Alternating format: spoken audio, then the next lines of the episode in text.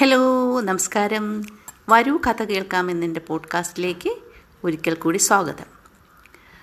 ആദ്യത്തെ കഥയാണ് ഇന്ന് ഞാൻ ഇവിടെ സമർപ്പിക്കുന്നത്. തെന്നാലിരാമനും കള്ളന്മാരും. തെന്നാലിരാമനെക്കുറിച്ച് കേട്ടിട്ടുണ്ടല്ലോ. അതിബുദ്ധിമാനായ ഒരു ആളായിരുന്നു തെന്നാലിരാമൻ. ഒരു ദിവസം രാത്രി തെന്നാലിരാമൻ ഉറങ്ങാൻ കിടന്നപ്പോൾ പുറത്തെന്തോ ശബ്ദം കേട്ടു. ജനലിലൂടെ എത്തി നോക്കിയ തെന്നാലിരാമൻ കണ്ടത് ഇരുട്ടത്ത് പതുങ്ങി നിൽക്കുന്ന കള്ളന്മാരെയാണ്. പെട്ടെന്ന് തെന്നാലിരാമനൊരു കുസൃതി തോന്നി. രാമൻ ഭാര്യയെ വിളിച്ചു. എന്നിട്ട് കള്ളന്മാർ കേൾക്കാത്ത വിധം, എന്നാൽ സ്വകാര്യം പറയുന്ന മട്ടിൽ ഭാര്യയോട് ഇങ്ങനെ പറഞ്ഞു: നാട് മുഴുവൻ കള്ളന്മാരുടെ ശല്യമാ, എവിടെയും മോഷണം.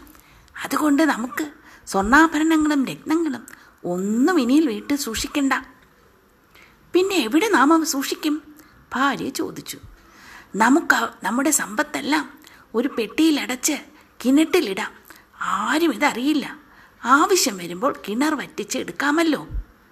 നല്ല ബുദ്ധി തന്നെ. എങ്കിൽ സമയം കളയണ്ട. ഇപ്പോൾ തന്നെ നമുക്ക് ആഭരണങ്ങളും മറ്റും പെട്ടിയിലടച്ച് കിണറ്റിലിടാം. ഈ രാത്രിയിൽ ആരും ഒന്നും കാണില്ലല്ലോ. തെന്നാലിരാമൻ ഒരു പഴയ പെട്ടിയിൽ കുറേ പഴയ സാധനങ്ങൾ നിറച്ചു. അത് ചുമന്നു കൊണ്ടുപോയി കിണറ്റിലിട്ടു. കള്ളന്മാർക്ക് സന്തോഷം അടക്കാനായില്ല. മഹാബുദ്ധിമാനായ തെന്നാലിരാമൻ ഇതാ അബദ്ധം പറ്റിയിരിക്കുന്നു, അവർ പരസ്പരം പറഞ്ഞു ചിരിച്ചു. തെന്നാലിരാമൻ വീട്ടിൽ കയറി വാതിലടച്ചു സുഖമായി കിടന്നുറങ്ങി.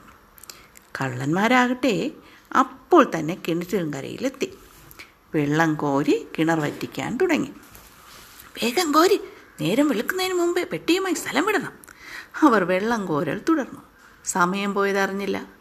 നേരം പരപരാ വെളുത്തു. കിണർ വറ്റിക്കാനുള്ള ഉത്സാഹത്തിൽ കള്ളന്മാർ അതൊന്നും ശ്രദ്ധിച്ചില്ല. അല്ല, നിങ്ങൾ ഇതുവരെ പോയില്ലേ? തെന്നാലിരാമൻ്റെ ചോദ്യം കേട്ട് കള്ളന്മാർ ഞെട്ടിത്തിരിഞ്ഞു നോക്കി. നന്ദിയുണ്ട് സുഹൃത്തുക്കളെ, എൻ്റെ പച്ചക്കറിത്തോട്ടം വെള്ളമില്ലാതെ ഉണങ്ങിക്കിടക്കുകയായിരുന്നു. നിങ്ങളുടെ സഹായം കൊണ്ട് അതൊക്കെ ഒന്ന് നനഞ്ഞു. തെന്നാലിരാമൻ അങ്ങനെ പറഞ്ഞു. അവിടെ നിൽക്കുന്നത് പന്തിയല്ലെന്ന് കണ്ട കള്ളന്മാർ കയറും കൂടവും വലിച്ചെറിഞ്ഞ് ജീവനും കൊണ്ട് ഓടി. അവർ ചെന്ന് പെട്ടതാകട്ടെ അതിരാവിലെ ജോലിക്കിറങ്ങിയ കർഷകരുടെ കൈകളിൽ. അവർ അവരെ പിടിച്ച് രാജഭടന്മാരെ ഏൽപ്പിച്ചു. രാജഭടന്മാർ അവരെ തുറുങ്കിലടയ്ക്കുകയും ചെയ്തു. എങ്ങനെയുണ്ട് കഥ കൂട്ടുകാരെ? അപ്പോൾ ഒരു കാര്യം ഇവിടുന്ന് മനസ്സിലായല്ലോ. എന്താണ് ഈ കഥയിൽ നിന്നൊരു മനസ്സിലാകുന്നത്? ശക്തിയേക്കാൾ വലുത് ബുദ്ധിയാണ്. അത് സമയത്തിന് ഉപയോഗിച്ചാൽ മാത്രമേ ഉപകാരപ്രദമാകുകയുള്ളൂ, അല്ലേ? തെന്നാലിരാമൻ അത്തരമൊരു ബുദ്ധി പ്രയോഗിച്ചത് കൊണ്ട് കള്ളന്മാരിൽ നിന്ന് രക്ഷപ്പെട്ടു. കൊള്ളാമല്ലോ അല്ലേ കഥ? എൻ്റെ അടുത്ത പോഡ്കാസ്റ്റിനായി കാത്തിരിക്കൂ. വീണ്ടും ഉടനെ എത്തുന്നുണ്ട് അടുത്ത രസകരമായ കഥകളുമായി. സുഖമായിരിക്കൂ.